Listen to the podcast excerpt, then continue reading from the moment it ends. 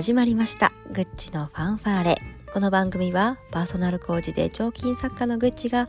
今この瞬間に感じたこと起きたことを一発録音ファーストテイク編集なしでそのまんま配信しているリアルトークラジオです。第7回目となりました。さて今日はちょっとね昨日夜ノートにも書いたんですけど3歳の娘がなんかちょっとね不思議な話をするようになったよっていうことをちょっと話してみたいと思います。孝太郎くんっていうね謎の男の子がね出てくる話なんですけどどれぐらい前かな？半年ぐらい前から突然ね「孝太郎くんと今日遊んだの」とか孝太郎くんのお母さんが新型コロナウイルスに感染したからもう会えないのとか孝太郎くんはね山の上に住んでるんだよとかね。孝太郎くんは緑のドアをコンコンコンってしたら会えるんだよとかなんとかかんとかちょっとわけのわかんない話を言い出すわけですよ。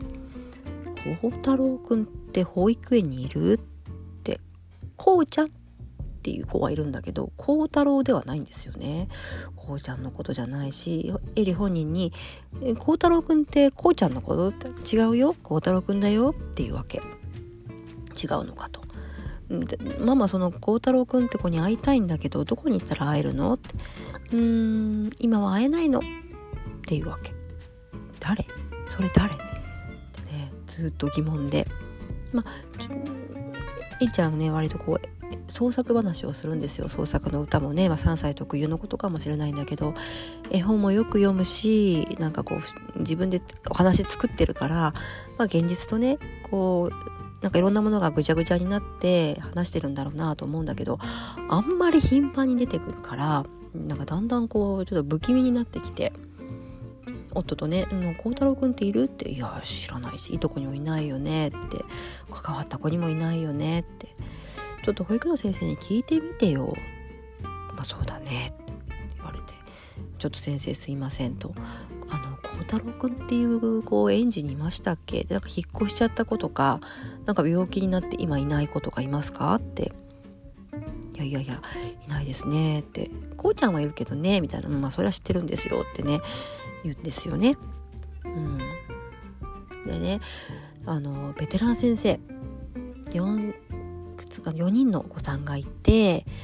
あの育てもう先生保育園の先生やってるもうどう見てもベテランだなっていう先生にそんな話を担任の先生にしたらねそういうこと結構よくあるんですよっていうわけ。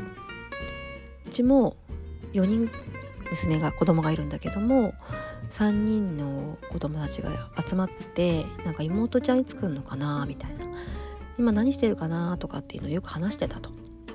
で妹なんかいないでしょって言ったらその3人の娘たち怒られて「お母さん何言ってるの?」って「そんなこと言ったらかわいそうでしょ」って言われてなんだかな？って思ったらその直後に妊娠が発覚したってあるんですよこういうこと意外とあるのっ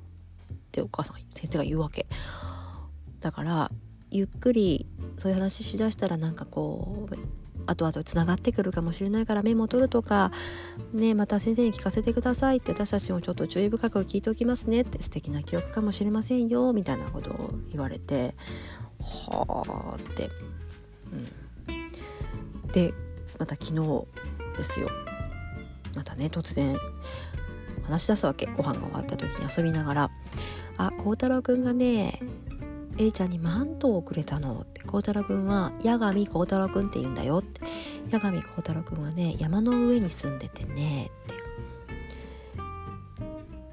たくさんマントを持っていてエリちゃんはオレンジのマントをもらったの。オレンジのマントをもらってひらひらひらって来てママのとこに会いに来たんだよって。孝太郎くんは阿神さんっていう人と一緒に住んでるの。でも阿神さんは一人で住んでるんだよ。阿神さんの周りにはたくさん子供がいて「エリちゃんみんなで遊んだの」とかっていうわけ。よりなんか今までよりも話が長くて鮮明でなんだろほいって思いながら洗い物をしてたんですけどね。あってふと思ったの。あ孝太郎くんってたいちゃんのことかなって。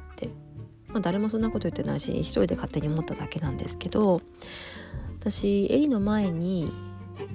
あの7週目でね流産してことがあってあの体内でねこう心拍確認できませんよってなってすっごい泣いた話ちょっと前にしたことあると思うんですけどそんなことがあってあのでももうね時も経ってて7週目だったんでね。うん。何とも言えないこう記憶として残ってるんだけどなんとなくその子男の子だったような気がしててね。うん。あ大河君って勝手になんか名付けて読んでいてふと大ちゃん元気かなとかこうふとねほんとふとした時に思い出したりするんですよ。でつい先日すごく雨の日に大ちゃんのことを思い出したことがあってね。ああこんな日だったなーって病院で言われたのこんな日だったなーって。いうことをちょっと思ってたからあエリが言ってる孝太郎くんってお兄ちゃんのことなのかなってねふと思ったんですよね。あこれいわゆる体内記憶っていうやつなのかなって。2歳とか3歳とかその辺の時に突然喋り出しますよ。って、ま、言わない子もたくさんいるけど突然喋り出す子もいます。あんまり聞くとだんだんお母さんのリクエストに応えて話を創作するようになってくるからそっかそっかって聞くだけにしていてあげてあげたらいいですよなんてちょっと昔誰かに聞いたことがあったなと思ってね、だから私これエリがまだ私たちの前にやってくる前にお兄ちゃん孝太郎くんに会ってママとパパのとこに行ってきたらいいよって言われてオレンジのマントをどうやらもらってママとパパのとこにひらひらひらってやってきてたくさん鬼ごっこをして阿神さんっていうなんだろうねあの神様なのかななんかだんだん八神も山神様で山の上にいる神様なのかななんて思うようになってきちゃって神様とみんなで周りに天使がなんかいるのかななんか控えてるのかな子供が分かんないけどそんなところからやってきたんだなって思うようにしました なんかねそう思うとこう急に涙が止まんなくなってきてあんまりねスピリチュアルとかあんまりこう信じないタイプなんだけどもそれはそうでいいかなと思ってうんこれはエリちゃんにとってのお兄ちゃんで孝太郎くんっていうお兄ちゃんとうん生まれてくる前にたくさんお空で遊んだ話なんだって思うことにしました。そう思うとねなんかいいこともいっぱいあってああたいちゃんまあ孝太郎くんねはたくさん友達に囲まれて今でも楽しく生きてるんだなとかね。あそうかそうかとお空に帰ってエリを連れてきてくれたんだなとか。きっとね次女の和葉も大ちゃんに孝太郎君におすすめされてここに来たのかなって思うと、はあ、この2人は本当に神様からはただいたんだなって思って大事にしようって思ったりなんかもう4人家族プラスワンなんだなって。このプラスワンが何かをするにしても支えてくれたり守ってくれたり応援してくれたりしてるのかなと思うとちょっと無理も効くような気がするしなんかね守護神なのかな？分かんないけど守護神に守られてるよって思うならばちょっと無理をしてもうまくいくのかななんて思って一歩進む勇気が湧いたりするような気もするのでこの話はエリちゃんが感じた孝太郎君と空であった体内記憶としてこれからも大切に聞いていくようにしようと思っていますまさに。昨日そういう話をしてついさっきねあのコーチ仲間とこうコーチングの練習をするっていう会があるんだけど私が大好きなコーチにこの話をしてそれってどういうことなんだろうね？とかそれってどういうメッセージだったんだろうね？ってそのコーチに明らかにしてもらってよりクリアになってあそっか。これは4人プラス1の守護神なんだなって思ってより大事にしようって思ってる本当にまさに今そういうところにいます。ね、